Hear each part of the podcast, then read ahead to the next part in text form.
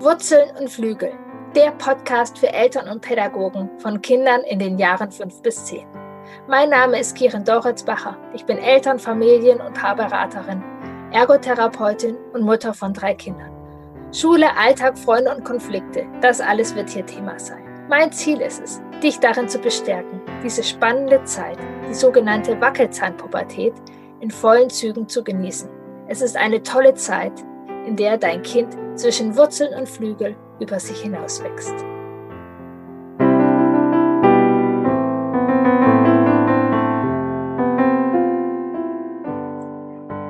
Hallo und herzlich willkommen. Ich freue mich von Herzen, dass du wieder eingeschaltet hast. Und heute, ja, gibt es wieder einmal ein wunderschönes Gespräch. Ich freue mich sehr auf meinen Gast, Christopher End.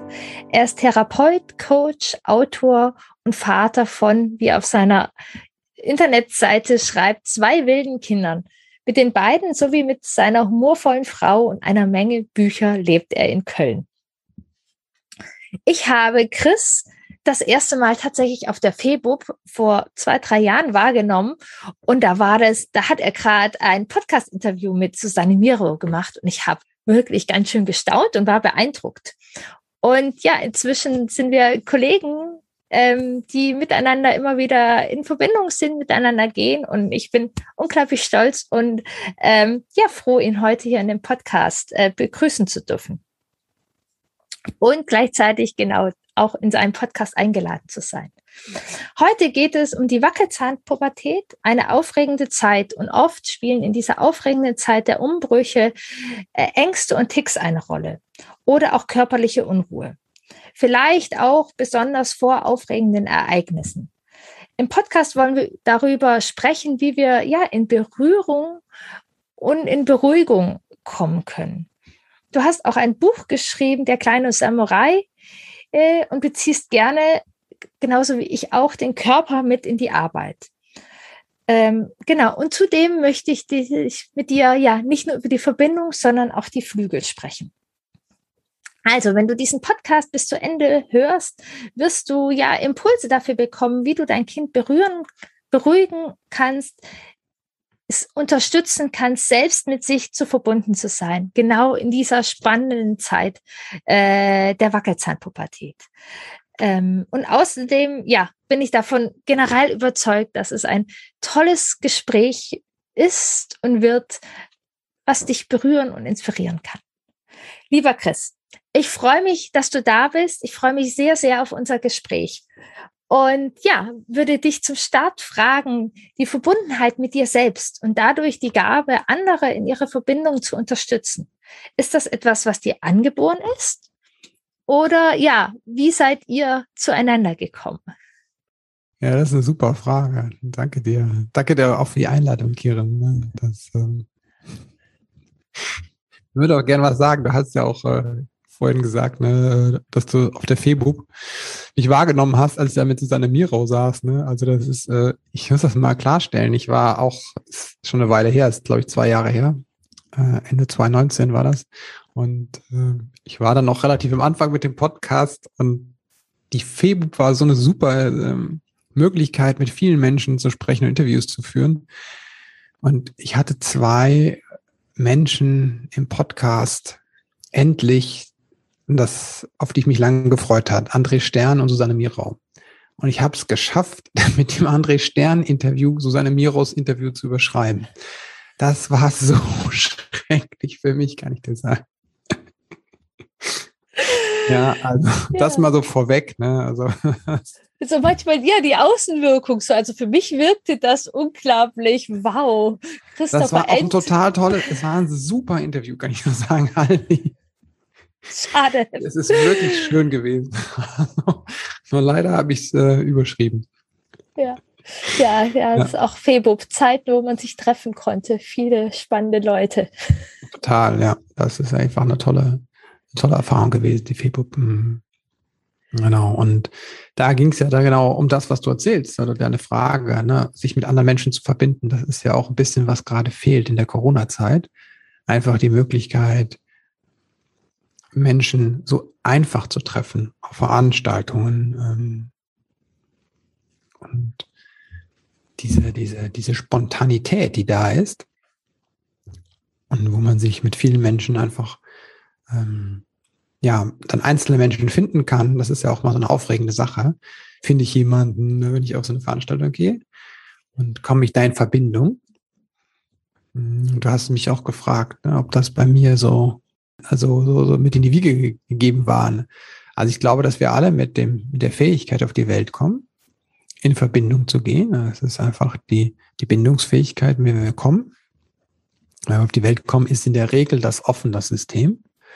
Und dann liegt viel daran, was dann passiert, also im Außen, ob das äh, System angesteuert wird oder wieder äh, verkümmert. So.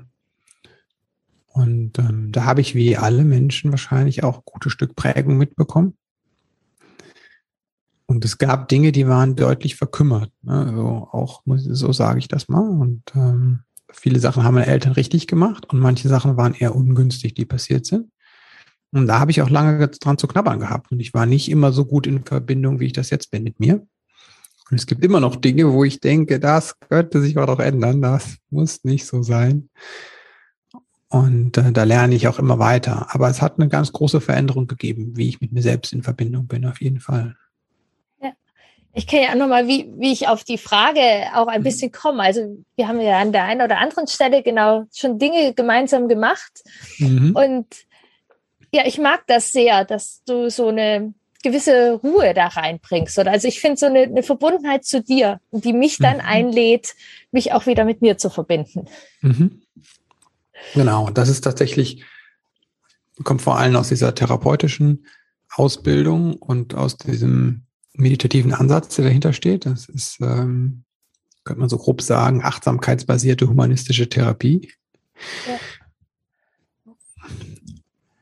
Und die humanistische Therapie ist, baut ja ganz viel auf Bindung auf. Ne? Heute würde man sagen, das ist bindungsorientierte Therapie, weil du in die Bindung, in die Beziehung gehst mit dem, dem anderen. Und das war damals Mitte des 20. Jahrhunderts nach revolutionär, dass man plötzlich in Beziehung gegangen ist. Ne? In der Psychoanalyse war es ja, die, war die Beziehung ja verboten. Es gibt diese Abstinenzregel, das heißt, äh, da liegt der Klient, nee, die sagen ja auch Patient, und der Psychiater, der Analytiker sitzt so, dass man ihn gar nicht sehen kann am Kopfende. Ne? Das ist, die Beziehung wird quasi, soll wirklich außen vor bleiben. Auch die, der Mensch soll außen vor bleiben.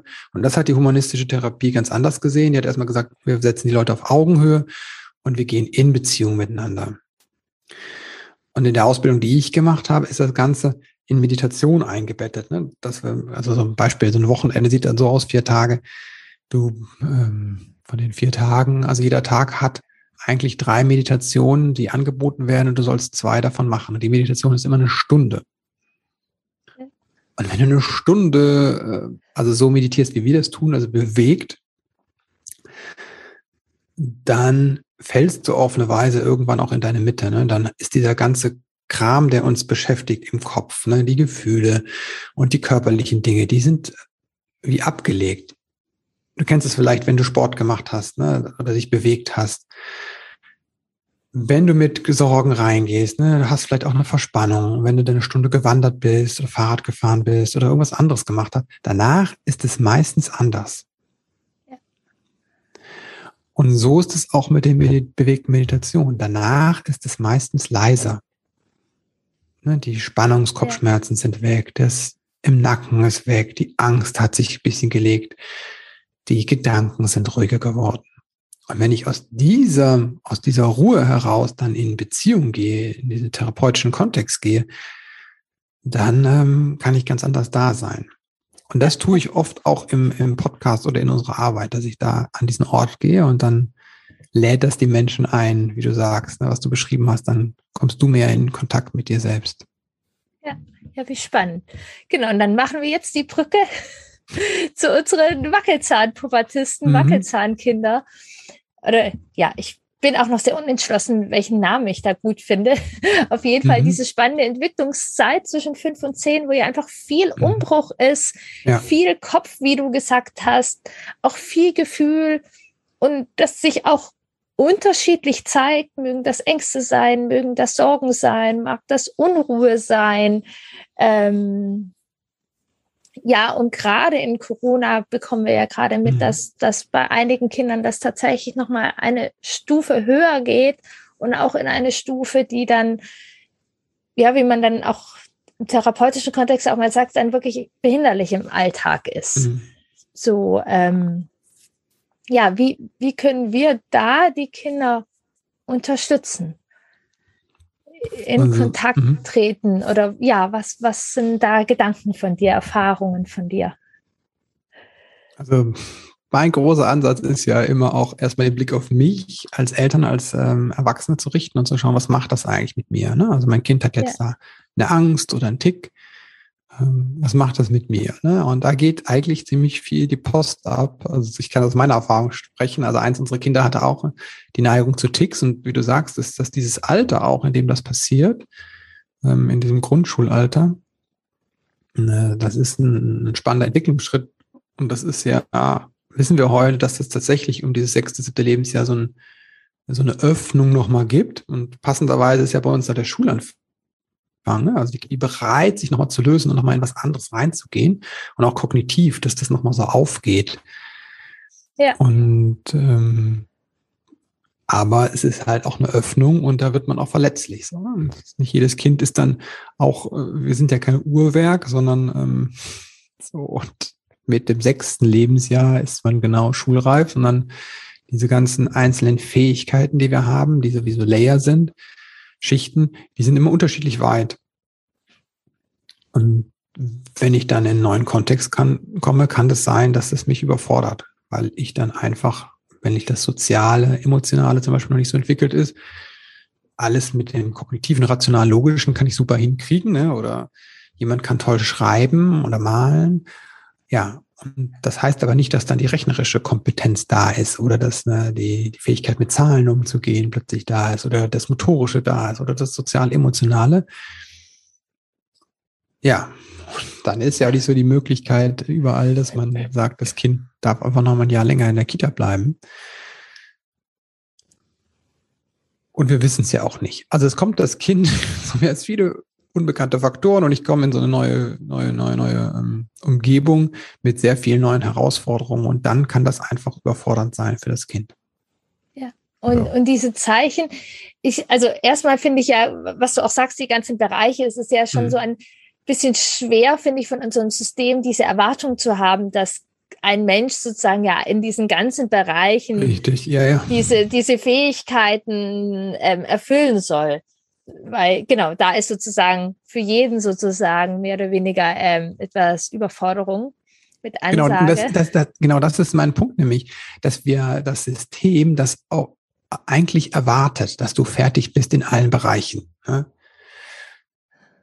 Das ist ja auch mit den Noten auf eine Weise so, ne? Ja. dass das erwartet wird, dass du in allen Fächern äh, eine gleich gute, am besten Superleistung ablieferst. Zumindest ist das, kriege ich das bei vielen Eltern bei mir selbst mit. Aber so sind wir Menschen nicht. Ne? Es gibt selten Menschen, die überall gleich gut sind. Es gibt und, und, und deswegen gibt es da so schnell so ein, so ein Clash, wenn wir in diese Schule kommen. Ne? Dann, dass wir einfach merken, ja. da stimmt was nicht. Und manche Kinder können besser umgehen mit so einem, mit solchen Herausforderungen oder Überforderungen als andere. Ne? Ja. Und dann kommen die Ängste oder, oder, oder die Spannung löst sich, zeigt sich in Ticks zum Beispiel. Ja, genau. Also das finde ich auch nochmal was wichtig. Es ist einfach so ein Anzeichen von Spannung. Richtig, genau. Ich, ich, ich würde gar nicht, ich finde, Überforderung ist schon manchmal ein ganz großes Wort, mhm. so, sondern ist es erstmal eine Anspannung. Also mhm. ich, ich, kenne auch Kinder aus dem Beratungskontext, die freuen sich zum Beispiel auf mhm. Fußballspiele. Das mhm. ist eine Anspannung, auf die sie sich freuen. Mhm. Und gleichzeitig ist in dieser Freude zeigt der Tick, äh, der Körper halt diese Anspannung auch mit einem mhm. Tick. So, und gleichzeitig, was du ja eben gerade auch, was wir gerade gemacht haben und was du sagst, ist, was passiert bei uns eigentlich? Mhm. Und wir dürfen uns dann in einem Schritt ja schon regulieren, was wir jetzt gerade gesagt haben, und das alles erstmal in den Kontext Richtig, ziehen. Genau. Was, was ist hier eigentlich gerade los? Mhm. Ähm, ja, ja, also dieses, dieses da, was wir jetzt gerade tun, genau dieses Verständnis schaffen über das, für das Kind und für seine Situation, das ist mir immer ganz wichtig. Das ist so das, die Wissensebene und Verständnis, aber raus kann Verständnis erwachsen. Ja. Und dann kann ich schon ganz anders auf das Kind blicken. Das ist so der erste Schritt, einfach mal zu verstehen, was passiert in dem Moment. Ne, da machst du ja auch viel mit deiner Challenge und so, ne? Diese, was passiert so im Wackelzahn. Also, dass wir einfach die Kinder, ja, die Eltern das verstehen. Und dann entspannt sich häufig schon was bei den Eltern. Wenn ich weiß, das Kind ähm, ist und da ist gerade angespannt, weil das ein unglaublicher Übertritt ist, Übergang ist. Und ähm, das es nicht macht, weil es krankhaft ist. Ne? So, dann ja. kann sich schon was bei mir entspannen. Ne? Und wenn ich weiß, dass Ticks sich in der größten Anzahl äh, wieder zurückbilden ne? und ähm, dass zum Beispiel bei Jungs das mehr auftaucht als bei Mädchen, ne? dann kann sich auch wieder was bei mir entspannen, wenn ich jetzt ein Kind habe, einen Jungen habe, der gerade da nervös mit dem Augenbrauen oder ja. sonst was macht, ne? oder das Gesicht verzieht. Ja, und gleich haben wir natürlich im Kopf diese, diese Störungsbilder ne, und denken, ja, oh Gott, jetzt kriegt der Tourette oder so. Ne? Ja. Tatsächlich, jetzt wo ich mich auch immer mit, mit dem Thema beschäftige und das viel mitkriege, ich hatte tatsächlich mit elf auch einen Tick. Ach, cool. Ich habe mit dem meinem Hals, also wir sehen uns jetzt im äh, Bild, mhm. aber ich kann es auch beschreiben für die Hörer. Ich habe immer so, so ein bisschen wie ein Wackeldackel ähm, den Kopf umhergeschmissen. Und ich weiß, ja. das war auch einfach eine Umbruchssituation. Ja. Also es war jetzt so ein bisschen über das Alter, aber es war einfach bei uns gerade eine Umbruchssituation und mein System hat etwas gebraucht, um Richtig. da anzudocken. Und ja, wieder neue Sicherheit zu finden. Auch, auch mhm. da finde ich es immer in diesem Verständnis, worum geht es eigentlich? Es geht ja ja, um Orientierung und um Sicherheit. Mhm. Mir fällt auch was anderes ein. Also ich habe einen, äh, einen Freund, der hatte das auch, und das war spät, das war Ende der Schule, ne? 18, 19 war der da. So. Ja. Und da hat er auch so Ticks manchmal gehabt. Und ich hatte jemand in einem Kurs, der hatte auch einen, äh, der saß immer da und hatte mit dem Bein so gewippelt, aber wirklich, also die ganze Zeit hat das, hat die Beine übereinander geschlagen und ein Bein hat die ganze Zeit gewippelt, so unglaublich schnell. Und man könnte ja sagen, ähm, das ist jetzt irgendwie aber störend und der müsste ähm, aber sich mal konzentrieren und so. Aber im Endeffekt war da eine hohe Bewegungsenergie und die hat sich einfach ein Ventil gesucht, weil halt dieses ewige Sitzen war für seinen Körper, für sein System nicht so günstig. Ja. Und es war eigentlich ein Fach, wo er richtig gut war drin. Musik. Aber diese Bewegungsenergie ähm, brauchte halt einen, einen, ähm, ein Ventil oder einen Ausdruck. Und das ist eigentlich ein Zeichen für eine hohe Intelligenz, wie du sagst, ne? eine Lösung auch von, wo das System eine Lösung für sich selbst findet. Ne? Ja. Weil wenn er jetzt sitzen würde, ganz starr sitzen würde, könnte er sich gar nicht so konzentrieren. Und insofern kann man auch dann liebevoll drauf blicken, auf diese Lösungskompetenz, die der Körper hat, dass er das ausdrückt. Ganz genau. Das ist, ich arbeite ja auch sehr gerne mit dem Eisberg, mhm. wo man einfach auf der Spitze etwas sieht. Und wenn wir mhm. auf der Spitze jetzt so einen, einen Tick sehen oder eine mhm. Angst sehen, ist das erstmal ja die, die, das, der Hinweis und eine Lösungsstrategie von dem, was unten drunter versteckt ist. Ja. Und gleichzeitig kann ich das total gut verstehen, wenn da so eine Angst auch bei den Eltern anspringt, eine Sorge. Ne? Also ich weiß, das ja. hatten wir auch. So. Und dann äh, ist es einfach hilfreich, sich immer wieder zu versichern. Also erstmal kann man auch äh, natürlich professionelle Hilfe in Anspruch nehmen und das einmal abklären lassen. Und es hilft natürlich, wenn man jemanden hat, mit dem man darüber spricht. Also bei mir war das meine Frau, dass wir uns immer wieder auch versichert haben und dann auch geguckt haben, was können wir tun, um noch mehr Druck rauszunehmen. Ja. Um einfach, wenn es Anspannung ist, einmal zu sagen, wie können wir das, unser ganzes System vielleicht ein bisschen, bisschen runterfahren, dass es ein bisschen weniger Druck ist.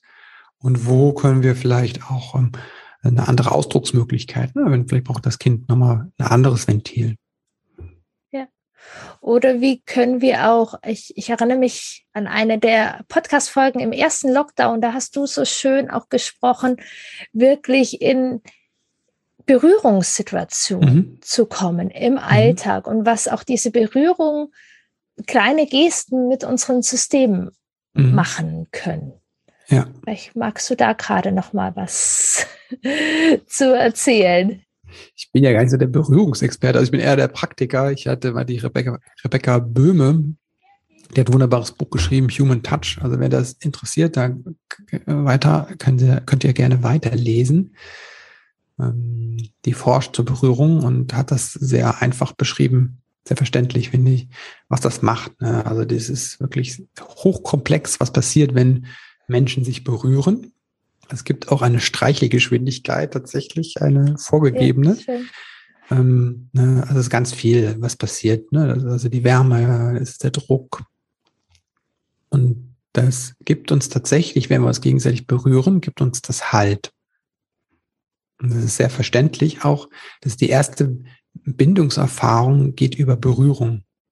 Ja. Also wenn der Säugling, der Neugeborene, das Neugeborene, äh, braucht halt die Berührung, weil die in den ersten Tagen, Wochen ist zum Beispiel das, ist ja dieses das Sehen noch gar nicht so ausgebildet und auch das, die Hör, das Gehör ist noch nicht vollständig da. Das heißt, die sehen, glaube ich, nur 30 Zentimeter ne, scharf. Das heißt, selbst wenn Mama und Papa im Zimmer sind und das Kind liegt da und wir haben das abgelegt, wir denken, wir sind doch da und sprechen mit dem beruhigt. Das kommt gar nicht an. Das kommt nicht so stark an. Deswegen brauchen ganz kleine Neugeborene so viel Körperkontakt. Und dieser Übergang ist halt zur Erinnerung nochmal, wie war denn unsere Ursprungserfahrung ähm, im Mutterleib war, wir waren umhüllt die ganze Zeit, gab es überall auf jedem es gab keine unberührte Stelle, weil alles war entweder mit der ähm, mit dem Fruchtwasser berührt oder es gab eine direkte Berührung mit der, ähm, na, wie heißt sie die? Äh, mit der Fruchtblase. Frucht, genau. Ja, der Frucht. genau, also entweder mit der Fruchtblase oder mit dem, Frucht, äh, mit dem Fruchtwasser. Ist eine konstante Berührung in einer konstanten Temperatur. Und jetzt haben wir diesen Bruch und es gibt plötzlich keine Berührung mehr. Es gibt Luft, die ist nicht gleichmäßig warm, Körpertemperatur, sondern eher zu kalt hier bei uns oder mal zu warm. Und das ist tatsächlich wirklich dieser, dieser, einer von diesen großen, großen Einschnitten, wenn wir auf die Welt kommen. Wir sind alle dafür angelegt, damit umgehen zu können. Ja, das ist jetzt nicht so, dass das eine Überforderung ist, die wir nicht überleben, aber es braucht für diese Transit, für diesen Übergang braucht es halt die Berührung. Ja. Und das ist wirklich was den Unterschied macht. Da gibt es auch tausend Untersuchungen mit, mit Frühchen und so. Wenn man die nur ein paar Minuten am Tag streichelt, dann sind nach äh, einem Jahr sind die kognitiven Fähigkeiten einfach viel, viel weiter als die, die nicht gestreichelt werden und so weiter und so fort. Ne? Also Berührung heilt wirklich. Es ist einfach etwas, was wir brauchen. Gibt es ja auch in diesen Weisen, diesen schrecklichen Studien, wo man Kinder in diesen Waisenhäusern in Osteuropa sich angeschaut hat. Ne? Wenn da die Berührung fehlt, dann ist es ähm, für die Gehirnentwicklung ganz, ganz fatal. Ja. Und das behalten wir uns unser ganzes Leben lang. Ne? Und deswegen ist das ähm, so beruhigend. Und das geht sehr, sehr tief. Das geht direkt in den Hirnstamm, diese Berührung. Das funktioniert auch, wenn wir uns selbst berühren. Ja. Ja, so spannend. Und dann eben, wie du sagst, auch Übergänge. Jetzt, genau, wir sind nicht mehr im Frühchenalter. Genau. Und doch ist es ein Übergang. Und gerade wenn die, die Kinder jetzt da Schule anklopft, sie mhm. bald in die Schule kommen oder schon in der Schule sind, lösen wir ja sehr gerne Dinge über die Sprache und über die Kognition. Mhm. Ja, ja. Was das Nervensystem ja gern auch hochbringt.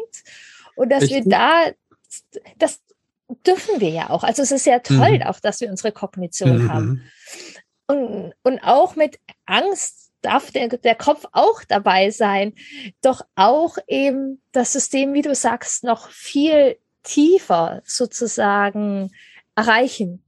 Und wir haben es tatsächlich manchmal, auch wenn ich hier mich manchmal verknote mit einem Kind von mhm. mir, was sehr kopflastig ist, dann äh, haben wir den Ausdruck, häng dich mal einfach ran mhm. München zu und häng dich ran, sage ich manchmal, mhm. wenn der Kopf zu sehr ist. Und dann ist genau dieser Schritt, was du sagst, ich, ich darf mich natürlich vorher ko-regulieren. Also äh, mhm. mich selbst regulieren, um dann in die Koregulation zu gehen. Also ich kann gucken, wie geht's meinem Nervensystem? Und mhm. dann habe ich da ein heranwachsendes Kind manchmal einfach an meinem Körper hängen und Dinge, über die wir ewig diskutiert haben oder ich mir eine halbe Stunde eine äh, Begründung ja oder nein angehört habe, habe ich erstmal an mir. Mhm. Und äh, ja, wir berühren uns. Und unsere Systeme Super. können einander ähm, ja, koregulieren. Richtig, genau. Und das reguliert ja auch mich, also auch die Berührung, wenn ich jemanden berühre, wenn ich nicht völlig drüber bin, aber ähm, reguliert mich das auch runter. Ja. Und, ähm, Wir können das auch, wenn du zuhörst, kannst du das auch gerade machen. Wenn du jetzt nicht gerade Auto fährst oder mit dem Fahrrad unterwegs bist, kannst du das auch machen und kannst einfach mal gucken gerade, wo in deinem Körper oder wo eine Anspannung ist vielleicht, wo es was gibt, was, was dich beschäftigt, kann aber auch irgendwas sein, eine Sorge, irgendwas, was dich umtreibt. Und du könntest, könntest mal überlegen, wenn du ein kleines Kind wärst und hast jetzt eine Sorge oder eine Anspannung oder einen Schmerz irgendwo im Körper, was wäre der angemessene Berührung? Was wäre die angemessene Berührung durch deine Eltern gewesen? Was hättest du dir gewünscht? Ne? Also wenn du jetzt zum Beispiel gerade Herzschmerz hast, dann wäre es vielleicht eine Berührung, dass jemand dir die Hand aufs Herz legt. Ähm, wenn du traurig bist, vielleicht ist es das Streicheln der Wange. Oder wenn du Nackenschmerzen hast, vielleicht ist es die Hand im Nacken. Und du kannst es einfach mal machen, dass du jetzt dich ganz achtsam selbst berührst an der Stelle, wo du Unterstützung brauchst. Ne? Bei mir ist es der Nacken. Ich habe nämlich Kirin schon verraten, dass ich Nackenschmerzen habe und dann habe ich so Kopfschmerzen. Und ich lege meine Hand jetzt ganz auf den Nacken.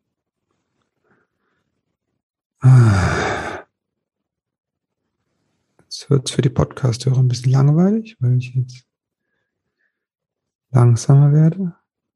Und jetzt gucke ich, was passiert mit der Berührung zucken so kleine Muskeln hinten in meinem Nacken. Meine Augen werden schwer, ich merke, dass ich müde bin.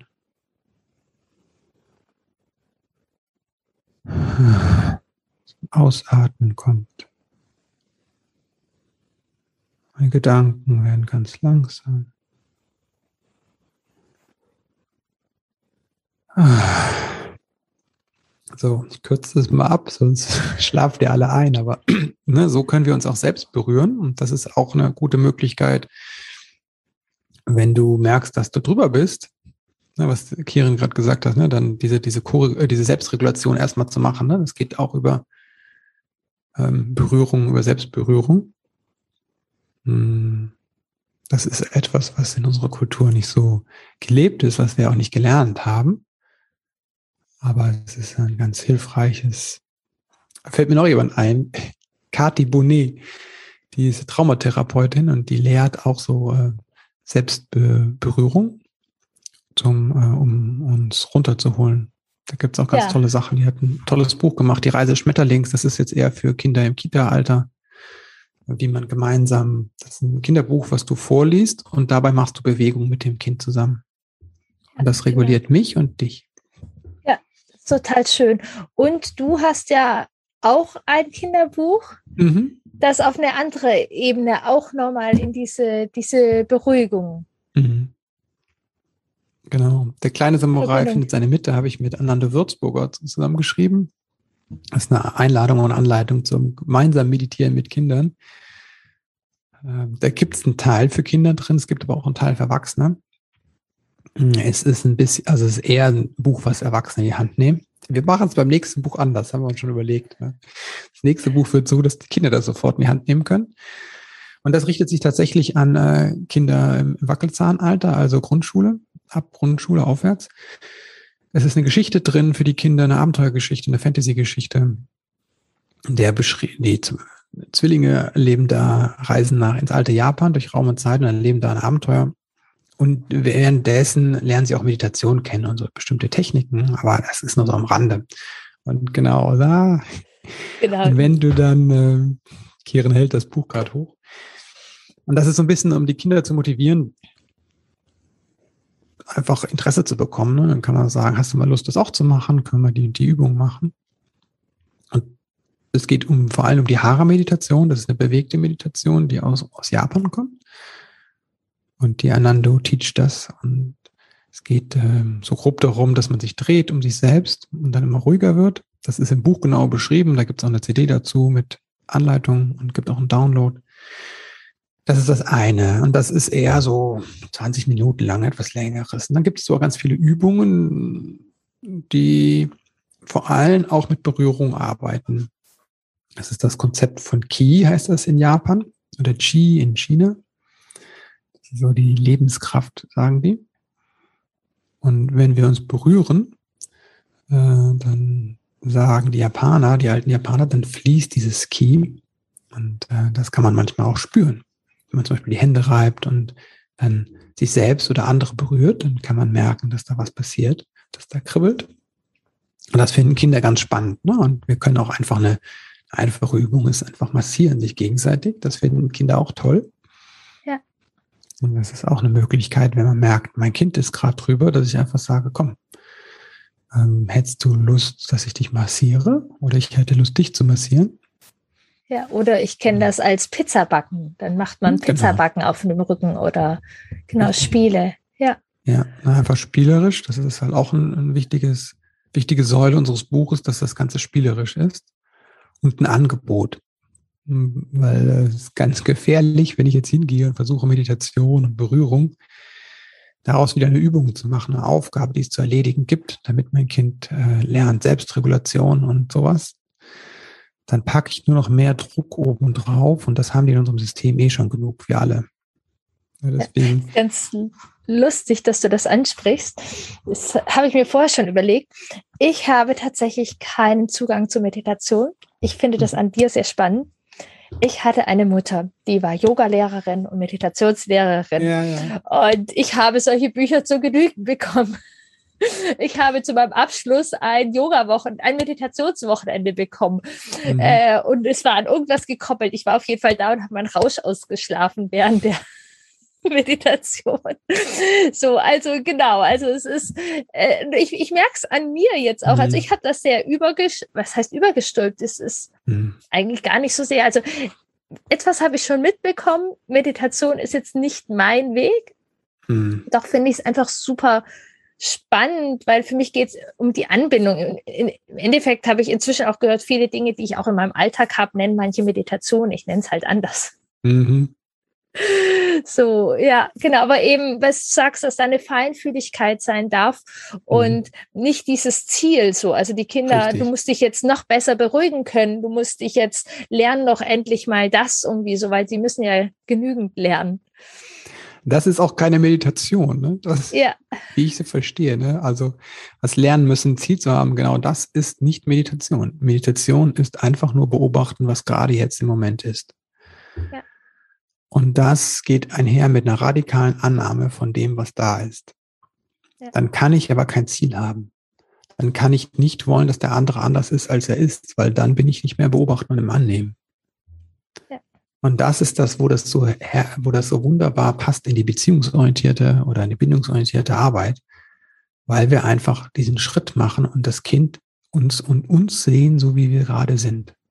Ich sehe, ah, ich will, dass mein Kind sich beruhigt habe ich eine Absicht erkannt, okay, dann kann ich die auch loslassen, wenn ich sie erkannt habe. Dann habe ich schon in dem Moment, wo ich es erkannt habe, habe ich schon diesen Abstand kreiert zwischen der Absicht und mir selbst. Ganz genau, das und, ist, mache ich viel genau. in der radikalen Erlaubnis, dass, indem man die Dinge anerkennt, haben wir uns schon einen Schritt davon gelöst. Ja. Genau. Und das ist das Beobachten, um das es geht, das eigentlich trainiert wird in Meditation. Und das ist viel, ähm, wir haben ja auch alle diese Bilder vor, vor Augen, ne? die werden uns auch von den Medien überall umge rumgeschlagen, die ganzen Buddhas und so. Und da sieht man jemand, der sitzt in Ruhe und strahlt so einen unglaublichen Frieden aus. Ne? Das ist auch nur ein Bild. Das kannst du gerade mal in die Tonne klopfen. Ne? Gibt in Japan ein Sprichwort, wenn du den Buddha siehst, töte ihn. Ne? Okay. So. Ja. ja. Genau, und gleichzeitig kann eben, wie, wie du vor über Massage oder, also es geht ja dann auch um die Verbindung und Berührung. Und ich habe zum Beispiel mhm. ein Kind, da darf das tatsächlich erstmal heftiger und kräftiger sein, weil mhm. bei ihm manchmal so viel Spannung im Körper ja. ist, der mir dann sprichwörtlich in, ins Gesicht springt, wenn ich mhm. äh, die Idee hätte, dass er sich jetzt entspannt. Ich kann dann viel eher über die Energie, über Kämpfen, über Rennen mhm. in Verbindung mit ihm treten. Genau. Also deswegen ist das, was wir da auch teachen, also die Hara-Meditation ist eine bewegte Meditation, ne? von der ja. Bewegung in die Stille einladen. Das heißt nicht, das Kind setzt sich hin, sondern das Kind bewegt sich und ne, das sind diese ganzen Meditationen, die machen wir für Erwachsene auch, diese aktiven Meditationen, hm. weil unser westlicher Geist einfach so, äh, oder unser entwickelter Geist als Menschen einfach so viel da oben rumrast im Kopf. Und dann ist es einfach hilfreich, nicht sich, was machen wir, unser Alltag sieht so aus, wir sitzen die ganze Zeit rum, die meisten von uns, und denken. Und dann sollen wir uns hinsetzen und aufhören mit dem Denken. Das funktioniert natürlich nicht. Ja. Also, auch ist das Ziel nicht aufhören zu denken, sondern das Ziel ist ja, ähm, sage ich mal, Herr oder Herrin seines eigenen Lebens zu werden. Ne? Und da ist es hilfreich, diesen Abstand zu schaffen zwischen meinen Gedanken, meinen Gefühlen und meinen Körperwahrnehmungen. Ne? Dass ich ja. merke, ich bin mehr als das. Und das schaffe ich durch Meditation. Aber wenn ich die ganze Zeit gesessen und gedacht habe und setze mich hin, dann denkt mein Kopf weiter natürlich und es gibt überhaupt keine, ähm, keine Musterunterbrechung. Und deswegen sind diese aktiven Meditationen zum Beispiel hilfreich für viele Menschen. Also zuerst eine Runde laufen und sich dann hinsetzen, zum Beispiel hinlegen. Ne? Und dann kann die Entspannung kommen. Und dann sind die Gedanken schon weniger. Und das machen diese Meditationen, indem die viele verschiedene Techniken kombinieren einfach. Ja, total spannend. Ich würde gerade total gern noch ein, mhm.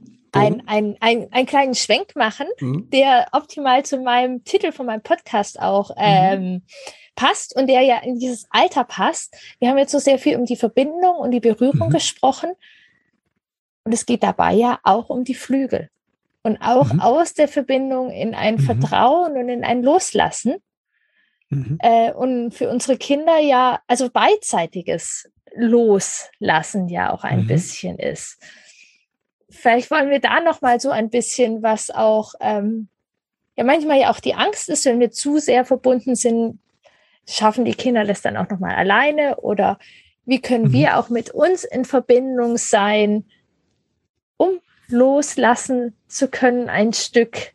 Ähm, ja, vielleicht, du bist auch Vater von zwei Kindern, die schon, ich glaube, langsam jetzt aus der Zeit herausfliegen. Äh, vielleicht, ja, können wir da noch mal kurz ein bisschen drüber sprechen. Ja, also es ist ja eigentlich das, das Grundmuster ist ja zwischen Bindung und Autonomie, ist ja aus der Bindung heraus habe ich die autonome Bewegung. Ne? Das fängt im Mutterleib schon an. Ja, ich bin ab, also es geht nicht mehr Verbindung, als dass um mich herum Mama ist. Ja, oder die Nabelschnur. Die Nabelschnur, die Nabelschnur ist ja und genau, ich bin verbunden und ich bin rundum ist Mama um mich rum. Es geht nicht mehr Verbindung. Ne? Ich bin die ganze Zeit in der Verbindung. Und trotzdem, alles, was der Säugling macht, macht er aus sich, äh, das, Neu das Ungeborene, macht es aus sich selbst heraus. Ja. Die Mama sagt nicht, jetzt lass das Ohr wachsen. die Mama sagt nicht, jetzt schlag die Augen auf. Das ist alles, jede Entwicklung kommt aus dem Kind heraus. Ja. Und keiner stößt das im Bauch an. So, wenn das Kind auf der Welt ist, plötzlich die Idee, wir müssten irgendwas anstoßen. Ne? So. Und das ist halt schon so, ja, wo hilfreich ist diese Meditation, wie dieser meditative äh, Blick, weil ich da merke, erkenne, was ich eigentlich da anfange, beim Kind rumzuwurschteln. Ne? So. Und wenn ich darin vertraue, dass aus Bindung heraus die autonome Bewegung kommt, dann kann ich das beobachten. Ich weiß, dass das unser Kind, ich kann mich noch erinnern, die Kleine war, die ist jetzt zehn, ne? Aber die war auf dem Arm und wollte unbedingt runter. Und gefühlsstarkes Kind, sehr stark im Lass mich, im, im Nein gegen Papa und im Ja für sich selbst. Und dann habe ich sie runtergesetzt und sie und hat die bitterlich angefangen zu weinen. Und das ist das Spiel. Ne? Also sie wollen aus der Bindung raus, dann haben sie die Autonomie und merken, oh, das ist ihnen zu viel. Und wollen wieder zurück. Und so ist es immer und das Band wird immer weiter. Und unsere Aufgabe ist einfach nur zu schauen, ähm, was das Kind gerade für eine Bewegung macht. Die Bindung ist nicht zu viel. Was zu viel sein kann, ist, dass wir, ähm, dass wir das Kind halten, ne? wenn es eine autonome Bewegung macht. Und da ist es gut, halt diesen Blick auf sich selbst zu haben. Und da hilft Meditation, zu, mich selbst zu erkennen und sagen, okay, ich habe Angst. Ne? Okay, ah, das Kind will unbedingt alleine zur Schule, zur Kita, zum Bäcker gehen. Ah, okay, und ich merke, ähm, ich habe Angst. Und der erste Schritt ist das zu merken, dass es meine verfluchte Angst ist. Und dann kann ich jetzt checken, ist das angemessen? Ne? Also es gibt kleine Kinder, die laufen über die Straße, da ist es angemessen, ich halte die fest, den Zweijährigen. Der kann, wenn er zwischen die Autos durchläuft, auf die vielbefahrene Straße in Köln, hat der keine Chance. Sein Gehirn ist noch nicht in der Lage, das zu verstehen und den Straßenverkehr zu überblicken. Also ist meine Angst angemessen. Ne? Ja. So, jetzt wird's tricky. Wie ist es, wenn er zum Bäcker alleine läuft, die, die Vierjährige? Ne? Habe ich gemerkt, oder die Fünfjährige, es war ein Unterschied, ob das mein Sohn oder meine Tochter macht. Ja, wollte ich gerade sagen. Hier auch. Kommt sofort was rein. Ne? Es hat was mit mir zu tun, mit meiner Prägung, mit der Gesellschaft, mit dem Bild von Kindern, von Jungen und Mädchen. Ach so, okay. Bei mir waren es einfach sehr, ich habe die zwei Ältesten sind zwei Jungs, mhm. das sind einfach sehr unterschiedliche Menschen. Das auch, ne? Genau. Ja. Und das auch. Die ja haben unterschiedliche Punkte, an denen die unterschiedliche Dinge tun. Ne? Und da immer wieder hinzukommen. Nicht mit drei Jahren muss das passiert in vielen Krabbelgruppen, ja. ne? Kommen Eltern zu mir und sagen, das war für sie totaler Stress, die Krabbelgruppe, weil es fing dieses Vergleichen an.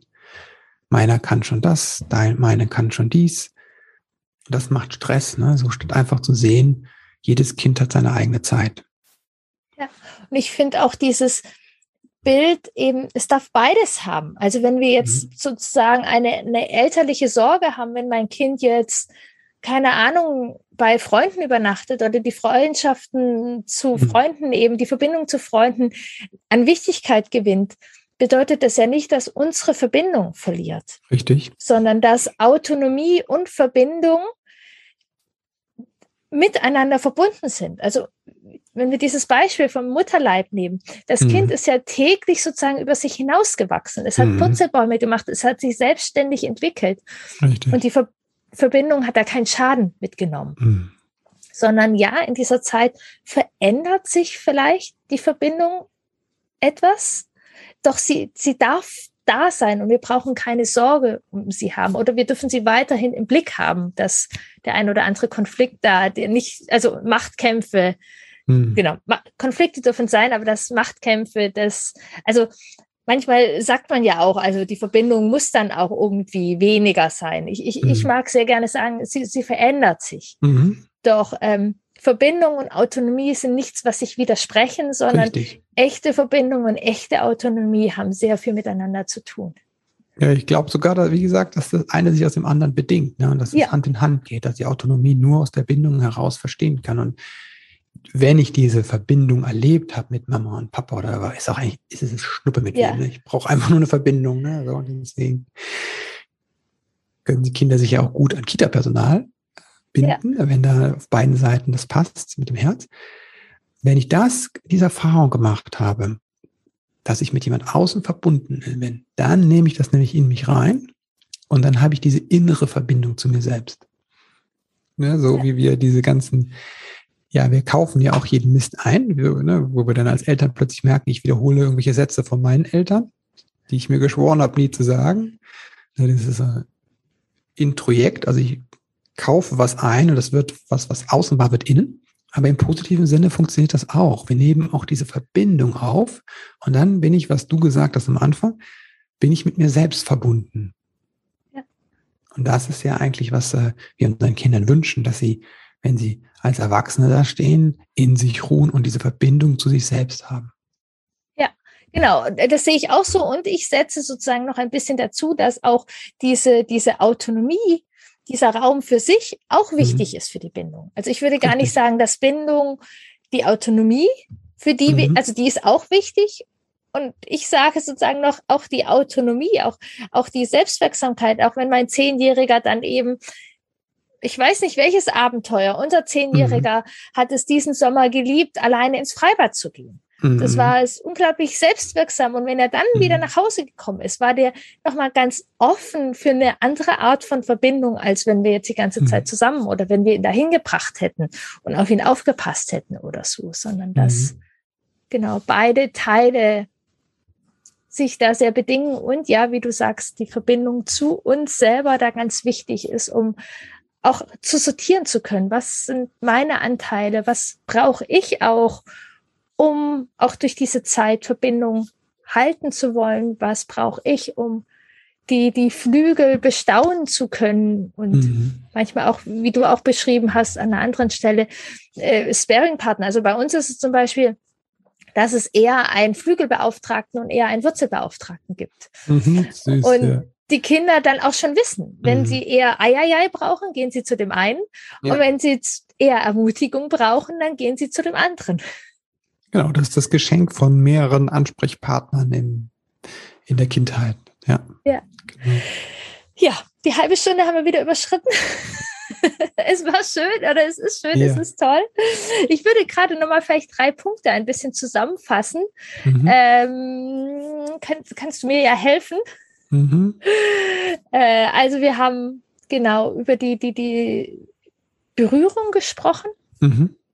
Oder vorher noch der Schritt, die Verbindung mhm. zu uns. Ich habe eingeleitet, dass ich ja gerne mit dir zusammenarbeite, weil es mich mhm. einlädt, mich mit mir zu verbinden. Du hast uns darüber erklärt, was der Zusammenhang ist. In dem Bezug haben wir auch darüber gesprochen, Ängste, Zwänge, wie können wir da Kinder unterstützen oder wie können wir da vor allem erstmal bei uns in Verbindung sein? Mhm. Genau. Ähm. Das ist einfach zu sehen, welcher, was, was, was mit mir macht. Ähm, weil das dann ich auch aus diesem ähm, aus dieser Loop rausgehe zwischen mir und dem Kind, was da passiert. Ne? Und dass ich dann einfach erstmal äh, zu mir gehe und dann sehe, was macht das mit mir, dass mein Kind plötzlich Ängste hat und dann schaue, ähm, wie ich denn da ins Verständnis kommen kann und in die Ruhe, in die Selbstregulation und dann hat das wieder eine andere Wirkung auf das Kind. Ja. Man, man, kann natürlich auch ganz konkret gucken, dann nochmal, was mit den äh, mit den Ängsten sind, da haben wir ja nicht jetzt nicht drauf eingegangen. Ne? Also es ist nicht nur, ich, ich reguliere mich und dann über die Koregulation ist alles gut. Ne? Das heißt, ähm, das äh, ist quasi nur der erste Schritt so. Ne? genau, das würde ich auch sagen. Das ist, das, mhm. das ist die Grundlage, um dann hilfreiche Entscheidungen treffen zu können. Richtig, genau. Hilfreich, ja. Das kann mit Ängsten auch schon mal komplizierter sein. Ne? Ja. Und gleichzeitig eben aber doch auch die Einladung, dass das in diesem Alter gerade hm. nicht unhäufig ist. Und, genau. Ähm, ja. ja. genau. Dann haben mhm. wir über Meditation gesprochen. Mhm. Unterschiedlich, genau, dass es Bewegung ist, was es im Kopf mit unseren Gedanken macht, wie wir das genau für unsere Kinder auch äh, ja, nutzen können mhm. und wie wir es vielleicht nicht unbedingt nutzen sollten. Mhm. Als Angebot, nicht als als Aufgabe oder als Ziel. Ne? Ja. Genau, und jetzt äh, am Ende sozusagen nochmal den, den Flügelschlag. Ach, das passt mhm. ja. Den Flügelschlag dazu, dass die Verbindung so viel auch mit der Autonomie zu tun mhm. hat und mit der genau. Selbstwirksamkeit. Genau. Ja. Geht Hand in Hand, ja. Mhm. Ja. Auch in diesem Alter. Wie schön. Mhm. Ha. Dann kommen wir zu den zwei Fragen, die ich all meinen Podcast Jetzt Gästen, bin ich gespannt, ja. Jetzt wirst du gespannt, hast du noch nicht reingehört. ähm, genau. Eine Erinnerung von dir in den Jahren fünf bis zehn, die besonders lustig, traurig, mutig oder verbunden war. Hast doch, da etwas? ich habe doch äh, was gehört, ja. Ähm, die genau nochmal, wie war die? Die, die war äh, besonders Lustig? Äh, ja, einfach emotional, also die du mit einer Emotion verbunden hast. Die lustig, traurig, mutig äh, okay. oder du dich mit dir verbunden gefühlt hast. Irgendwas, mhm. was. Fünf emotional. bis zehn, ja. Ja. Also selbstwirksam, äh, kann ich mal sagen, war das. Ähm, ich muss gerade dran denken, weil wir am Wochenende gab es hier eine, eine, Kinderdemo und die hatten zwei Zehnjährige. Ja. Ähm, initiiert und dann sind dann 300 Leute hier durch den Stadtteil, 300 Kinder. Toll gewandert und Black Lives Matter. Mm, genau, und das hat mich erinnert tatsächlich, dass ich was Ähnliches erlebt habe. Und ähm, das war damals in unserer Gemeinde. Wir hatten eine starke Verbindung nach, nach ähm, Sü Südamerika und Afrika. Und in Afrika haben die dann erzählt, dass die, dass die Kinder kein Geld hatten, noch nicht mal Geld hatten, um Fußball, um Fußball zu kaufen. Und das fand ich ganz schrecklich. Also so, und das hat mich beschäftigt. Und ich habe meiner Mutter oft darüber geredet und sagte, ja, du kannst ja, kannst ja was überlegen. Und dann haben wir uns überlegt, wie wir, ähm, wie wir an Geld kommen, so wie ich, wie ich Geld. Und dann habe ich, äh, haben wir eine ähm, mit Unterstützung meiner Mutter, aber es war, ich habe das dann quasi durchgezogen und dann war, ich war auch Grundschulalter, Ende Grundschule, habe ähm, eine Comicbörse gemacht. Und dann gab es einen Aufruf im, damals im Pfarrgemeindeblatt, das wurde dann noch gelesen, dass Und da stand dann drin, dass alte Comics quasi, äh, dass ich die sammle für, ein, für, für eine, ähm, ja, so, so, so einen Flohmarkt. Und dann habe ich so viele Comics bekommen. Ich hab, also ich hatte, wir hatten ein Riesenhaus, aber eigentlich hatte ich das Gefühl, ich habe nicht so viel wie die anderen. Und äh, Comics konnte ich mir eigentlich selten kaufen. Und ich hatte nachher Stapel, wirklich drei große Stapel, die wirklich 80 Zentimeter irgendwie hoch waren. Ne? Also wirklich so riesige Bergen an Comics und ich konnte die ganze Zeit lesen. Es war ein Traum. Ähm, ja, und dann am Ende gab es halt eine, Börse und das wurde verkauft und wir haben, ich weiß nicht, ein Dutzend Fußbälle kaufen können und die nach ähm, und die nach Afrika geschickt. Kam dann, äh, die Geschichte geht noch weiter, es gab dann, äh, aber das war das Schöne war, ich habe ich hab, äh, was ge gespürt, es gibt da irgendwas, das möchte ich verändern. Ich bin in das, in das Handeln gekommen und bin dann auch total beschenkt geworden, weil ich durfte diese ganzen Comics lesen. Ja. Die Geschichte ging dann noch weiter, weil dann kam irgendwann ein Brief und sagte, sie haben gar keine Luftpumpen, um die aufzupumpen. Dann mussten wir noch mal eine Sammelaktion machen. Aber äh, das ist einfach, äh, ja, das hat mich wirklich auch geprägt, dass wir was verändern können und dass auch Kinder schon Dinge anstoßen können. Ja, wie schön. Also, wo du das sagst, bei mir war es ein bisschen später, aber ich bin ganz mhm. fest davon überzeugt. Also, ich habe auch, äh, wir haben Schülertagungen organisiert und so mhm. Schüler gegen Krieg. Und ich bin ganz sicher, dass das ganz viel damit zu tun hat, dass ich mich jetzt hier wirklich mit allem einsetze für einen mhm. anderen mhm. Umgang. Und das ist ja total toll, dass wir die, diese Selbstwirksamkeit, ja, wie mhm. wichtig das ist und wie das eben auch die Verbindung ist. Das ist, weil auch, auch wenn ich jetzt so, ähm, so Vorschüler, die ähm, über, haben, also wenn wir übersteigertes Selbstwertgefühl. Also die mhm. Superhelden, die glauben mhm. ja noch mhm. an Superhelden und all diese ja, Geschichten. Ja. Und das wird irgendwann untergraben. Mhm. Aber das ist eigentlich schade. Also ja. dieses, dass man an Superhelden glaubt, dass äh, du als Grundschüler daran geglaubt hast, dass du genau mit Fußbällen die Welt besser machen mhm. kannst. Das brauchen wir. Also das mhm haben wir beide immer noch ein bisschen, dass wir glauben, mhm. dass wir mit unserer Arbeit äh, die Welt ein Stück besser machen können. Mhm. Und ähm, ja. ja. ja, wie schön. Ähm, genau. Die nächste Frage vielleicht ein bisschen genau, mal gucken, wo wir rauskommen. Was hast du toll in Erinnerung von Seiten deiner Eltern oder Pädagogen? Was hat dir gut getan oder was hat dich bestärkt? Hm. Also es war bei meiner Mutter tatsächlich immer Raum da. Ne? Also da war auch ein großes Verständnis. Die ähm, ist auch ursprünglich Erzieherin und hatte, ähm, bevor wir auf die Welt kamen, einen Kindergarten, einen Privatkindergarten ge gegründet und geleitet. Das war in den 70er, Anfang der 70er eher unüblich, weil, äh, aber es gab auch da Menschen, wo beide gearbeitet haben und ähm, für die gab es diesen Kindergarten. Und eins, was ich ausdrückte, war so, ähm, wir hatten einen sehr großen Garten und der war wirklich für die Kinder auch teilweise. Es gab einen Kinderberg, das war ein, ein so ein kleiner Hügel, wo wir graben durften und bauen durften und es gab eine Schaukel und ähm, wenn ich nach Hause kam, habe ich die Tasche nach, zur Seite geschmissen und ich bin rausgegangen, habe erstmal geschaukelt und meine Mutter hat das, ähm, das immer gesagt, ich musste erstmal meine mich ausschaukeln nach der Schule, ne? Also und dass sie das gesehen hat und diesen Raum dafür aufgemacht hat, einfach zu sagen, okay, das Kind braucht das jetzt. Ähm, dafür bin ich sehr dankbar. Wie schön und auch da so, so wertvoll eben mhm. dies, dieses, ja, sich ausschaukeln und das auch wenn Schule genau. oder das System nicht immer an allen Ecken und Enden passen, passt, ja. Äh, ist es total wertvoll, wenn es einen Raum gibt, wo man sich ausschaukeln kann. Genau. Das finde ich total wichtig auch, weil ich auch viele Eltern erlebe, die sehr mit diesem System hadern ja. und ähm, quasi auch mitleiden, wenn ihre Kinder in dieses System eintreten und ähm, das, was mit ihnen macht. Ähm, ich will dafür auch, äh, ich weiß, ich wünsche mir auch ein anderes System. Und eins unserer Kinder ist auch in einer anderen Schule, aber ähm, es gibt auch die Möglichkeit, das Kind zu begleiten, ne, wenn es im Außen nicht alles toll ist. So. Ja. Genau, das ist ja ganz viel Inhalt auch von diesem Podcast mhm. und ähm, diese Möglichkeiten. Das ist ein total schönes Beispiel. Und da genau nochmal äh, so ein bisschen, manchmal haben wir ja das Gefühl, wenn es dann in der Schule nicht stimmt, dann müssen ja. wir die Schaukelräume kürzen, damit mhm. das Kind dann Nein. merkt, dass man sich im Unterricht besser konzentrieren soll. Und nee, dann müsste genau. man die genau. Schaukelräume eher ausweiten. Richtig. Um genau. zu gucken, wie das Kind sich im System. Mhm. Ja. Und für größere Kinder kann das auch, kann das dann auch äh, kann das auch die Computerzeit sein, ne? die die dann brauchen unbedingt, ja. ne? wo ein Jugendlicher unbedingt mit seinen Freunden über Discord irgendwas, äh, irgendein Spiel spielen muss. Ne? Ja. Und ähm, also. das, auch das kann sein. Ne? Ja.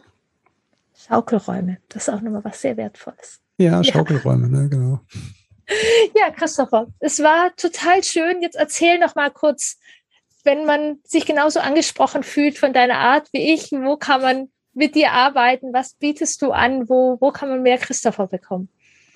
Also ich arbeite mit Leuten in Einzelsitzungen zusammen. Also das kann sehr wertvoll sein, äh, einfach zu gucken. Und da ist bei mir geht es wirklich darum, halt, dass man zu sich selbst schaut. Ne? Also es ist nicht dieses, wie können wir das Kind besser machen, sondern wir schauen vor allem bei, bei, bei dir und bei mir, was, was ist, was macht das eigentlich mit uns, dass unser Kind so ist, wie es ist. Und weil das ist der Ansatzpunkt äh, in meiner Arbeit. Und dann biete ich Kurse, Online-Kurse an, ähm, wie zum Beispiel Wutanfälle gelassen meistern.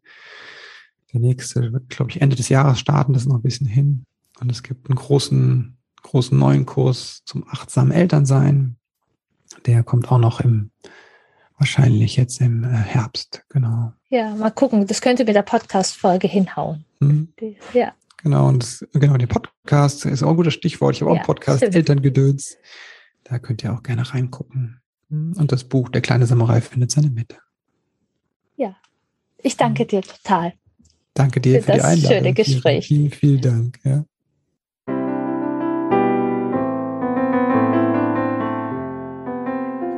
Ich danke dir für deine Offenheit und dein Interesse äh, für dieses Thema, für ein bindungsstarkes Miteinander, auch in den Jahren fünf bis zehn. Mir ist es wirklich ein, ein Herzensanliegen, es ist meine Mission und ich finde es wundervoll, dass wir ja im Kleinkindalter, im Babyalter zunehmend auf die Bedürfnisse der Kinder hören und in ein Vertrauen finden. Und dann ist es doch so häufig, die Kinder werden älter, der Druck im Innen und Außen steigt. Und hier möchte ich sein. Und und du wünschst dir, dass ihr das bindungsstark miteinander machen könnt und dein Kind hört dir immer wieder nicht zu. Immer wieder entstehen Konflikte, weil dein Kind dir nicht zuhört.